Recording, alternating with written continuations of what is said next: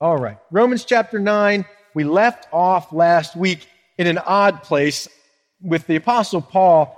It's often very challenging to find good stopping points because he is just like one run on sentence and one thought runs into another. So I fear that having stopped in, at the end of verse 24, as we pick up in verse 25 of chapter 9, it won't really make sense if we just jump right into it, especially if you're fairly new to Calvary Chapel.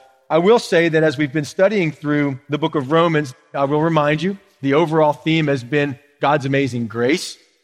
We've looked at that in a variety of ways on through chapter 8. Now we find ourselves in chapter 9, which is part of a larger section. Chapters 9, 10, and 11 are all kind of lumped in under one topic, symbolized by the synagogue of Israel. Remember, we've looked at different buildings that symbolize different sections of the book of Romans.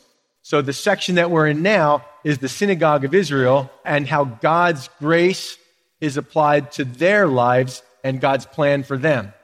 So chapters 9, 10, and 11 deal with this question. If God's truth is so relevant to our lives and God's love is unconditional and, and we're secure in Him, then what about Israel? How in the world did they miss out on their own Savior? And so Paul takes a couple of chapters to talk about that very thing. Now, what I don't want you to do, as I said in my email, is don't go to sleep and think, well, I'm not a child of Israel. I'm not a Jew. What does this have to do with me? So I'll tell you, it has a lot to do with you because number one, we're learning about God. We're just learning some facts and some information about the character and the nature of God. And number two, the Jews, when you boil it down, we're going to learn what the problem was. Why did they miss out on their Savior? Because the reason they missed out on the Savior is the same reason a lot of people still miss out on the Savior today. Not Jewish people, although they do, it still applies to them, but sometimes church people miss out on the Savior. And it can be for the same reason that the Jews did. So, what is that reason? What are these characteristics of God? That's what we're going to talk about today. So, a quick run down through chapter 9. The big issue in chapter 9, the big theme of chapter 9 was God reminding the people in Rome that God has a plan for Israel. He always had a plan for them, and He's worked out His plan, and His perfect plan has worked out for them because of His sovereignty. We talked about the word sovereignty, and it means, anybody remember from last week? Sovereignty means absolute power.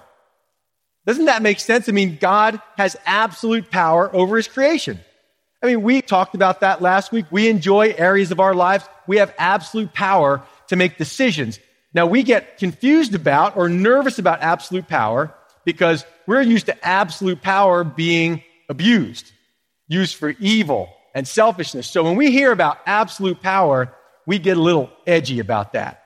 But remember, part of God's sovereignty is part of God's character and it's not separated from his unconditional love and his grace and his mercy and his justice. So when God has absolute power, not only that, also his knowledge of all things. So his absolute power is exercised and played out in fulfilling his plans according to his unconditional love, his calling, his knowledge of the end from the beginning, his justice, and his mercy. So all that gets lumped together. And so the challenge of that is for us is sometimes we want to question God. God, I don't get what you're doing. Try explaining to your six year old why you took a new job. I mean, I just wanted to run this by you. I'm thinking about a new job. You know, what do you think? Is that typically something you would do in your household? If it is, we got family classes for you. Because a six year old can't possibly fathom all of the things that you have in mind when you make a decision to take a new job. I mean, there's so many things that factor into that decision that a six year old brain just cannot comprehend. A six year old wants to know who am I playing with next? Where's my video game? What time is lunch? You know, that's the six year old brain. So they're on a whole different level. And if that's between you and a six year old child, think about between God and us. Think about the great information and knowledge gap that exists between the maker of the four pound supercomputer in our head and the ones who have the supercomputer. And there's a huge, huge gap between what God knows and who He is and His perfect character, His perfect love, and His perfect judgment. and his perfect justice and his perfect grace. So we can trust him. And that's the point of Romans chapter 9 is we have to trust God and his plan to carry out his mercy and judgment according to his perfect will. Like we may not get it. We don't understand all these things. And again, as Paul goes through Romans 9, so we learn that God is sovereign and we're challenged by that. We're challenged to say, yeah, God, we have to trust him. Even when we don't understand what he's doing. Just like you have to tell your six year old, you just got to trust me. A six year old can't understand why they have to go to bed early.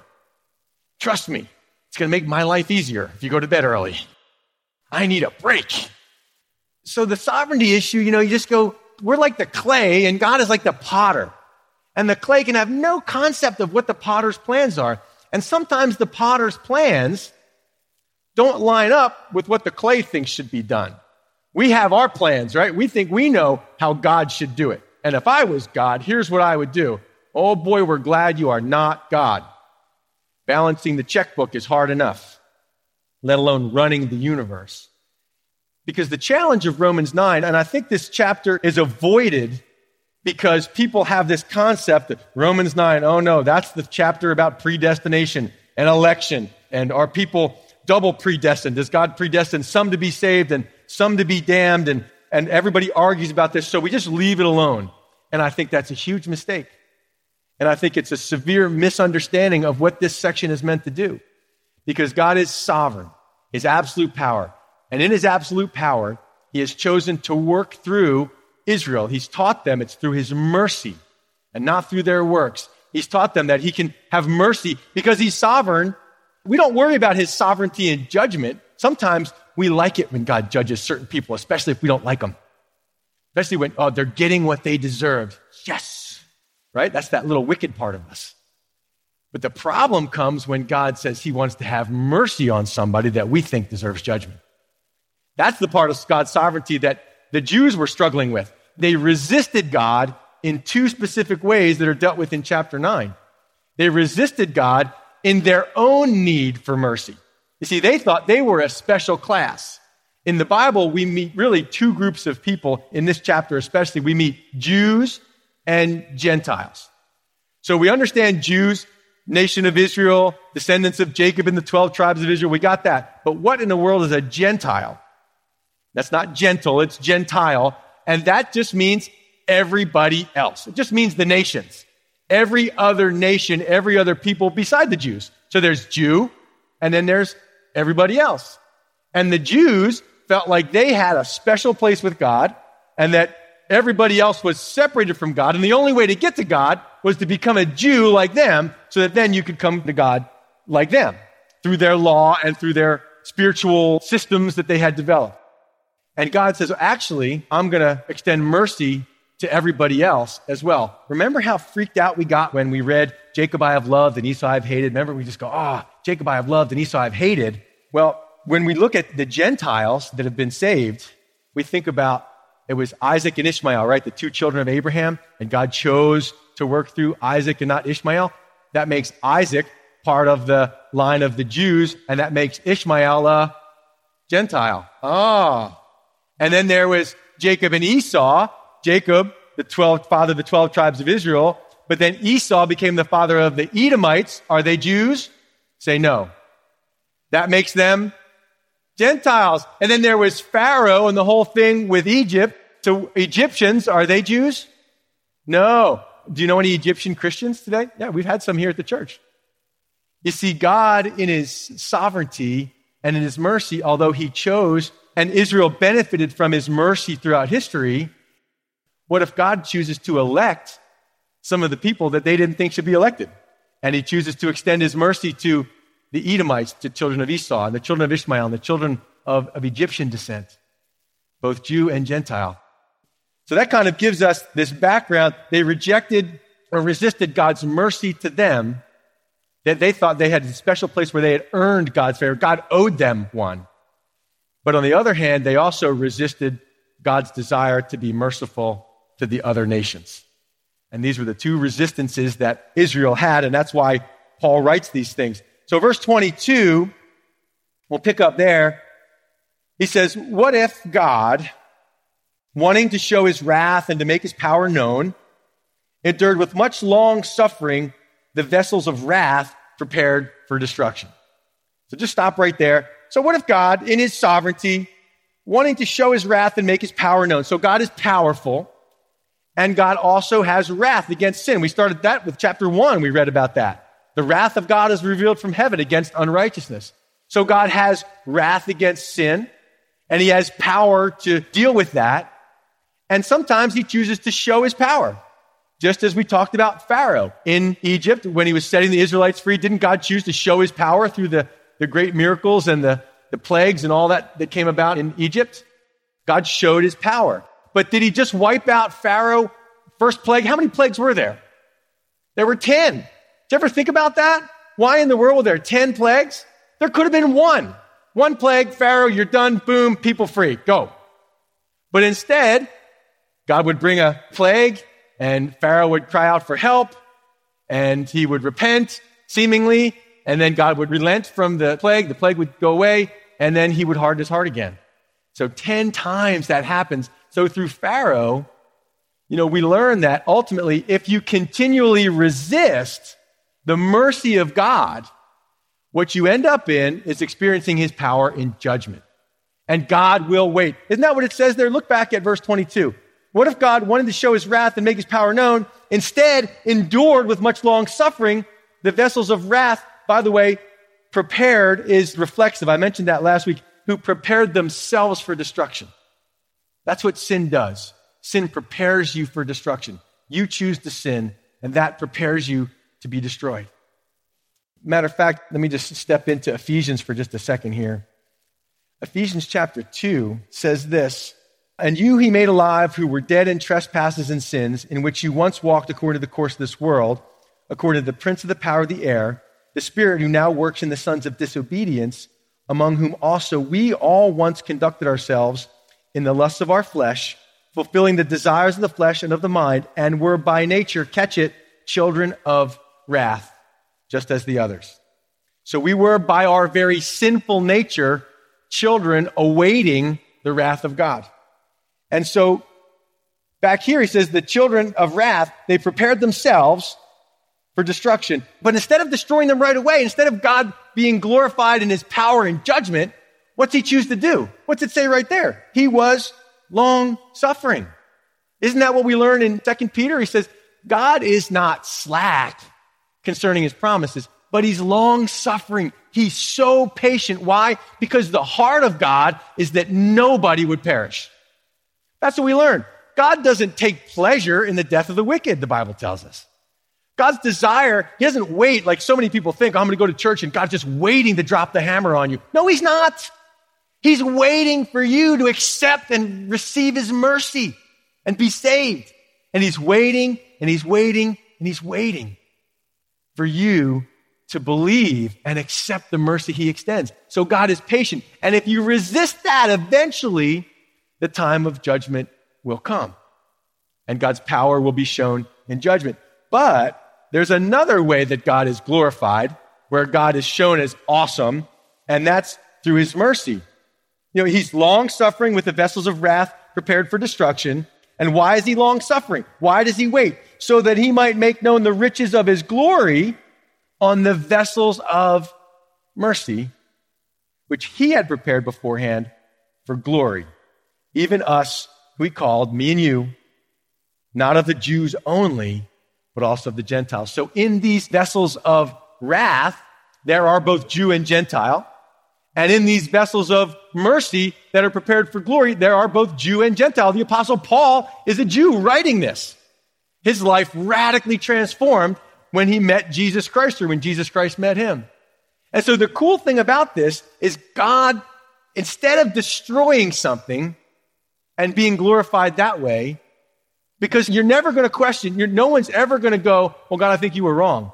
When the whole thing is played out and we see God's plan unveiled, no one will go, ah, look at that, God blew it. You're going to go, oh, yeah, now I see it. God was totally justified in his decisions. But he's also totally justified in extending mercy. Maybe some of you have been experienced or have experience with fixing up old houses. or fixing up old cars. Now, if you see a house, let's take a house for example. You're driving down the road somewhere in Fluvanna County and you see this house and it is just dilapidated and broken down and the paneling is falling off and there's trees and weeds growing everywhere. You know what I'm saying? The paint is all worn off. The roof is rusted and, or shingles missing. Just a mess. And then two builders are sitting there looking at the house going, uh, one goes, you know, I think we should just bulldoze it. Yeah, the bulldozer is a powerful piece of equipment, isn't it? I mean, you can take that house and you can level it in a moment with the power of a bulldozer. And so one builder says, I think it's done. I think we should just destroy it and move on. Would they be right to do that? I mean, it's unsafe. It's unfit to live in, right? Would they be okay to, to have the sovereignty to destroy that if they wanted to? Yeah. It was broken down. It was a mess. It was dangerous. But the other builder says, you know what? I'll tell you what. Give me a couple years. I think I can make something of this. And he chooses that building. I'm going to make something of that building. And so a couple years pass, and the first builder who was going to bulldoze it now comes by and he sees that house. Oh my. Would you look at that place? I mean, it's got fresh paint. Every, nothing is sagging. Everything is looking good. It's all level and straight. And there's trees planted out in the yard. And, and then you walk in the front door and you go, oh, there's light and the walls are painted. There's furniture and a family is living here now. It's inhabitable again. Doesn't that take in some ways more power and give more honor to the builder who instead of destroying the building actually refurbished it, rebuilt it, made it new again? You guys watch more home and garden TV than you know what to do with, right? You love those shows. What is it about home and garden TV? What is it about, you know, move that bus that we love? Because you love it, you know it, you love to see something get transformed. And you follow those people on TV. You go, you know their names. I don't even know their names. But see, that house, all of us in here that have been saved, every one of us, that was our house. That was your house. Broken down, dysfunctional, creepy, filled with spiders and rats, filled with junk, cobwebs, dirt, and you couldn't clean it up yourself. And so God says, you know what? I'm going to do something with that life. Why did he choose me? I don't know, because he's sovereign. I can't take credit for it. All I brought to the party was a broken down house, a broken life. All I brought was sin. And God came in, God moved in. The builder moves into the house.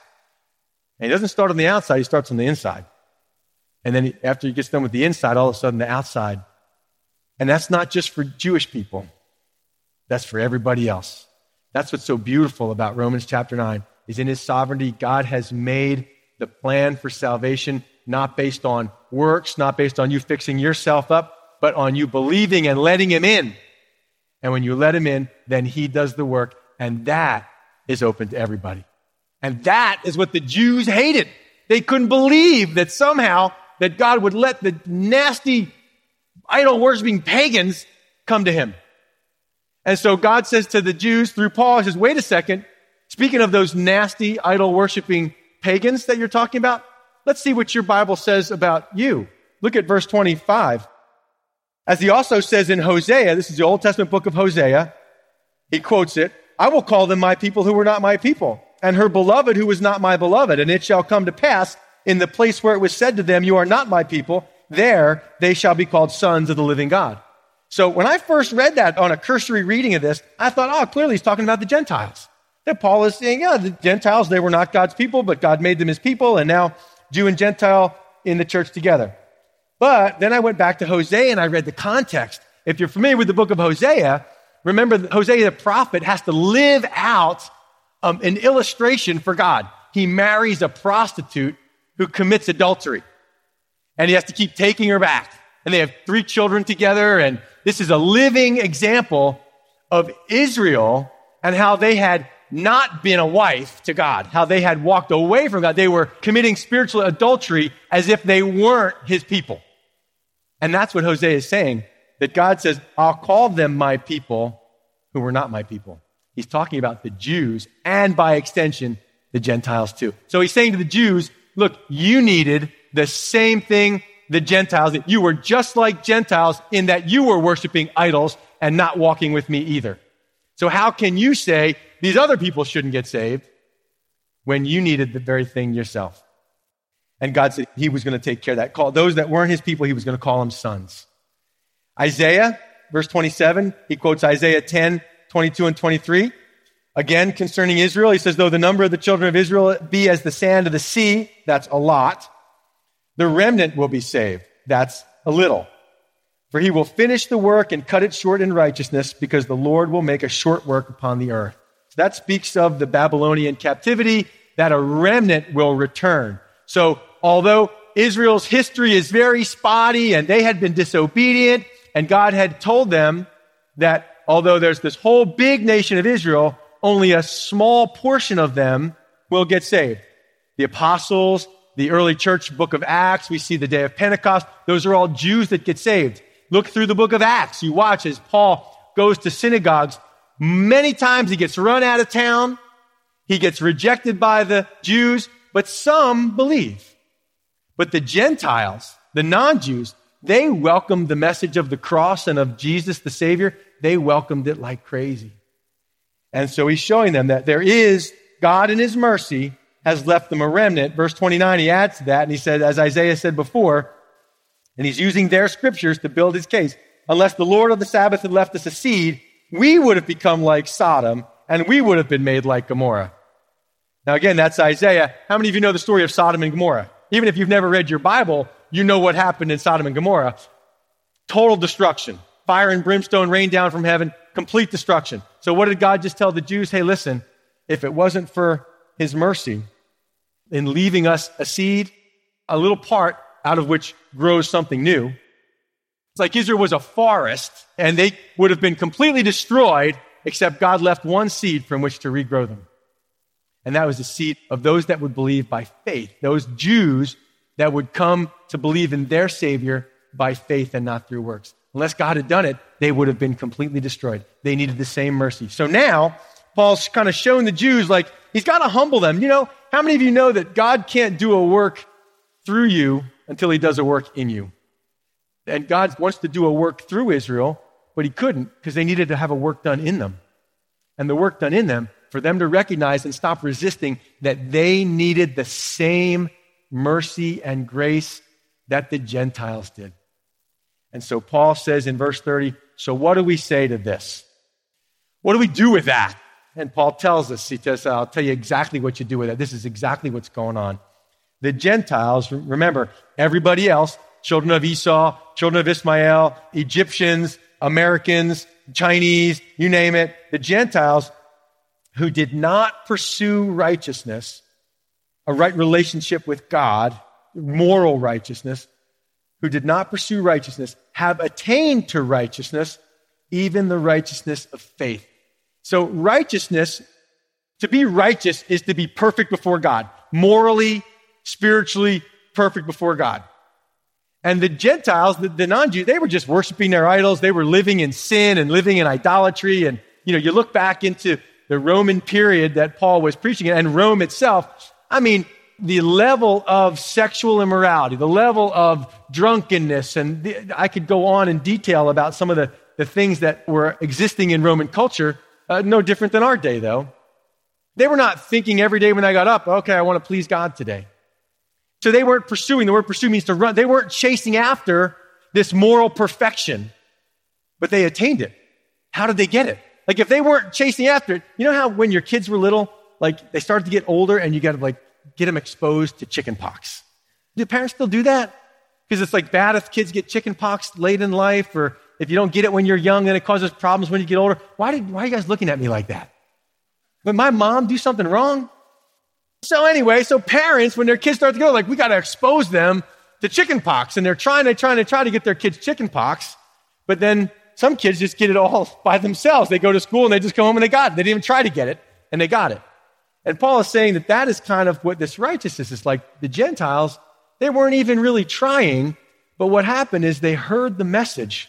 They heard a simple message of Jesus Christ, the Savior, about their sin and a cross and a resurrection and the power of God and a new life. And they just said, Yeah, we want that. That's what we want. and they forsook their old ways and their magic and their all their nonsense and they bought in. They believed it. And they didn't have all the background. They didn't have the scriptures. They didn't have the history. They didn't have the priesthood. Nothing else. They just, that's how I got saved. Is that how you got saved? I grew up going to church. Like I tell people, I had a drug problem. My parents drugged me to church when I was growing up. Look, I went all the way through youth group. I got confirmed, and that was it. That was it. And the only reason I went to youth group is for two reasons. You ready for them? Girls and spaghetti. That's why I went to youth group. Girls and spaghetti.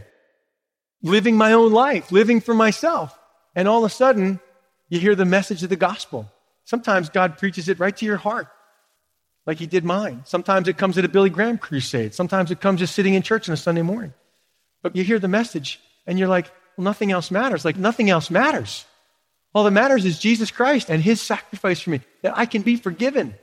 I have a way to deal with the shame and the guilt that's been piled up in my life. And that's why it says the righteousness of faith that God, when you say, I believe you, I trust you to do for me what I couldn't do for myself, God credits to you complete and full righteousness. He gives you a complete and utterly perfect standing before Him. It's as if you lived Jesus' life. How perfect was Jesus? Perfect, perfect. You get that righteousness. You can't get that on your own. You can't get that. You can't earn that. You can't achieve that. It only can come as a gift. And that's how they got it.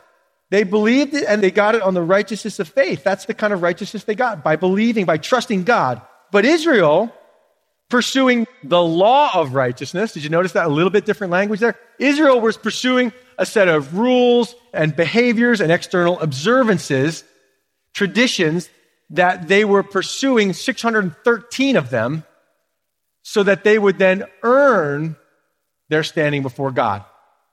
And then you tell that person, now wait a second, you know, here's a group of people over here that didn't know what kind of clothes to wear. They didn't know to wear, they didn't know they had to wear a suit to church. They came in whatever they had. They didn't know they had to carry a King James Bible. They didn't know anything.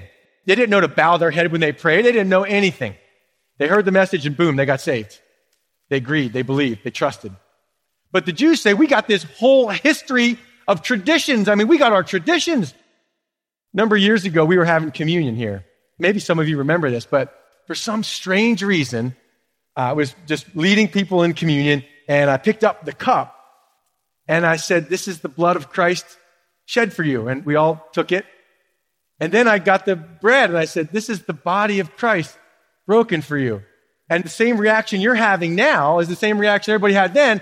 Wait a second, Pastor, that's backwards. Right? There's, a, there's a way you're supposed to do communion. It's the body first and then the cup. That's the way it is in the Bible. It has to be that way. And so I watched people as I, and I realized what I had done. I'm like, oh. So we just kind of rolled with it. And as people were eating the bread, I, I could see this, this concerned look coming over people's faces like, I don't know if it's going to work. Does it still apply? I mean, something is wrong or we're in jeopardy now. But you know that feeling. We, we're creatures of habit. We get into our routines. And then what happens subtly or not so subtly, you begin to trust in your routine and not in the Lord. Now that doesn't make routines and traditions are not wrong. The Jews had substituted tradition for relationship with God. We decide we don't want God's sovereignty. We don't want His righteousness. We want to develop our own system. So they had a whole religious system, just like today in the church. Today in the church, there's people that are just living for the religious system. I feel so bad for people that do that because they go to church on Sunday morning, not because they want to go, but because they're afraid not to.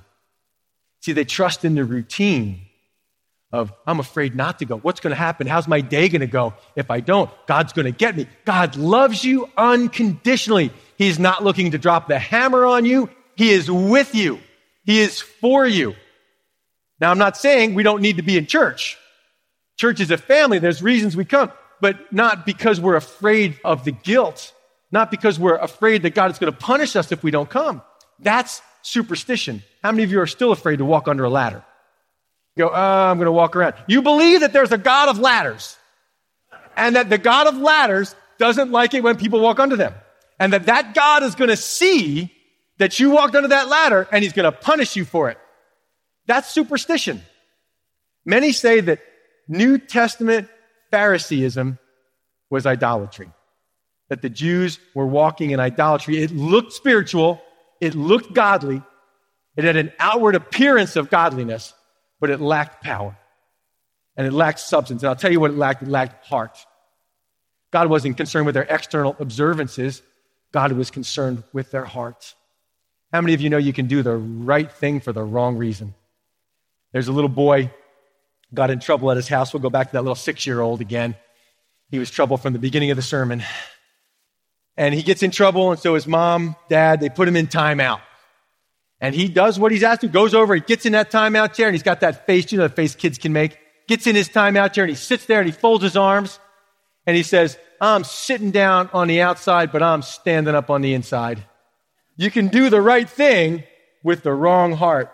And so the Jews had developed their own law of righteousness. And because that, because that's how they wanted to come to God, they didn't get it. They couldn't even keep their own rules. They couldn't be morally perfect.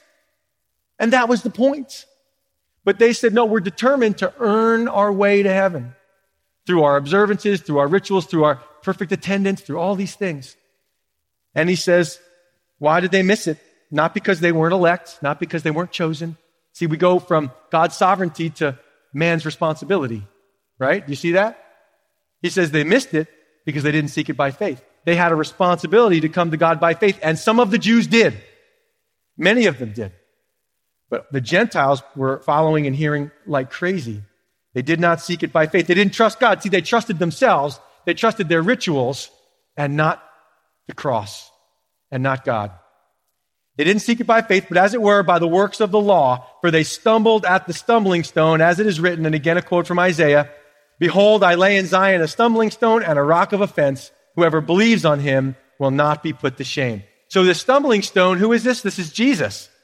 He's been seen as the rock and the stumbling stone. So it's pictured as if here's Israel. They're pursuing, they're chasing after like a runner going to the goal like getting to that finish line. They're pursuing this law of righteousness.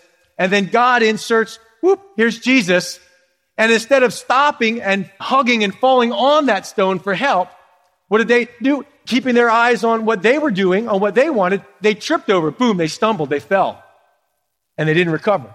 Jesus is a stumbling block to people who want to earn salvation because it's too easy. It can't be that easy.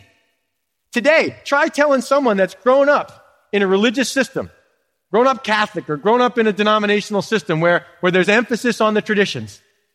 Try telling them that this person over here, before they ever take communion, before they ever get baptized, before they ever do anything right or wrong, before they cut their hair, before they stop smoking, before they stop this or stop that, before they get their act cleaned up, that they can hear the message of the gospel, they can hear about their sins being forgiven, they can believe it and they can be saved. Right there, in jail, in prison, wherever you are. The religious person says, that can't be true. You mean I've spent all my life doing this thing, and that person can just get saved and be saved just like me on the same level? Yep, that's exactly what we're saying. And in fact, it's the real subtlety of religion is it sometimes inoculates you from salvation.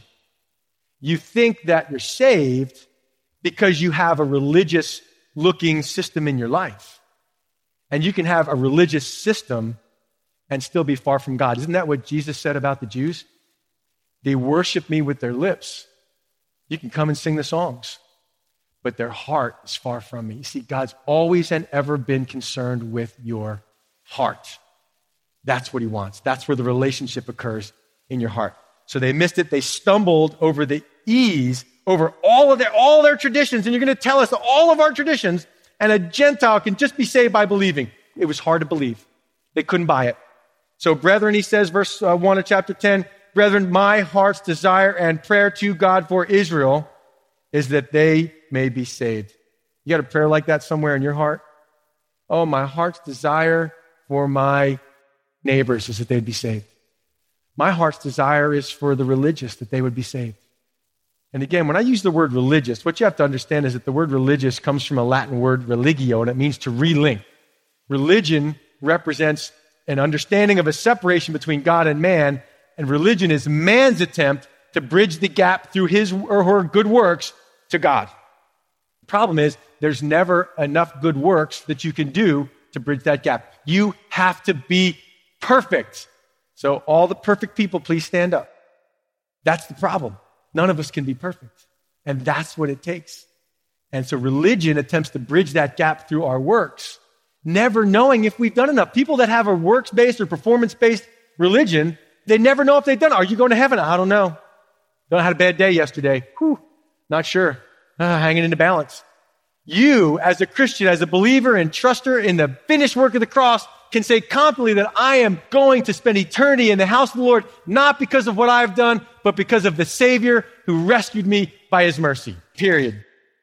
And so we have desire for people to know the Lord. Paul has desire for his fellow countrymen. He says, For I bear them witness that they have a zeal for God. Hang with me a little bit longer. They have a zeal for God, but not according to knowledge. So he compliments them. He says, Look, these Jews, we go to Israel as we travel and, and we see the zeal the passion, the strictness of uh, worship of the Jew. I mean, they've got the, they wear the right clothes and they're fastidious about that. And they've got the things they wrap around their arms and the thing they wear on their head. And they got the whole, they pray a certain number of times and they got to do it a certain way. And a certain, it's all very ritualistic and they have a zeal for God.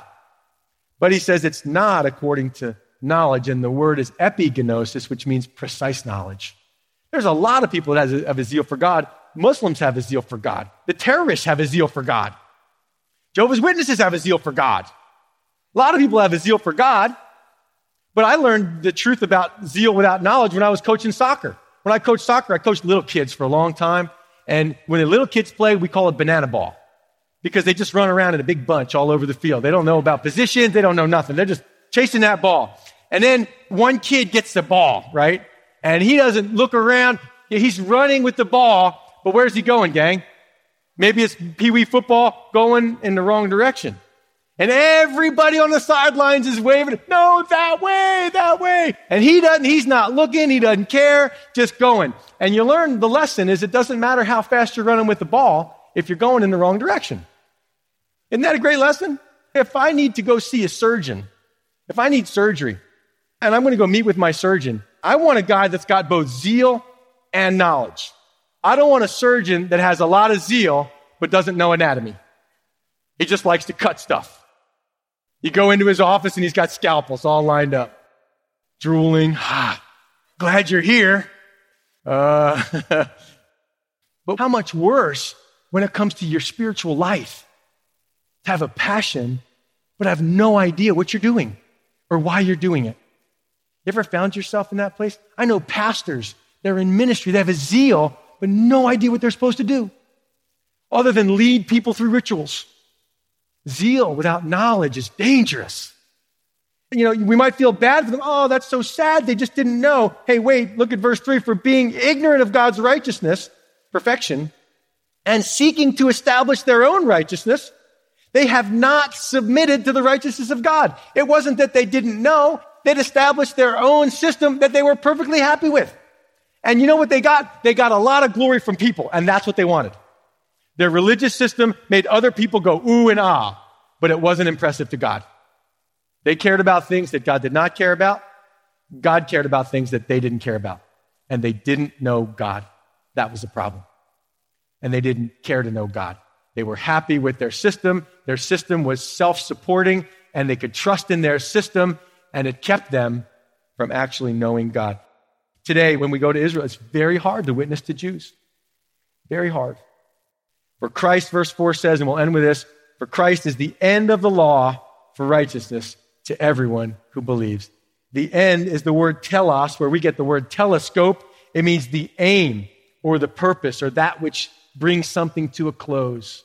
Once you believe, once you trust, you get to step out of that whole workspace, performance based thing. You get to come to church because you love to, not because you have to. You get to read your Bible because you want to, not because you have to. You get to give to the Lord because you get to, because it's out of the fullness of a relationship with God, not because I'm checking it off the list because I feel guilty and, and worried and fearful if I don't do it. When you transfer from law to grace, it changes your life. It is the end of all that nonsense. We just get to enjoy our loving relationship with our Father in heaven who loves us and gave his life for us.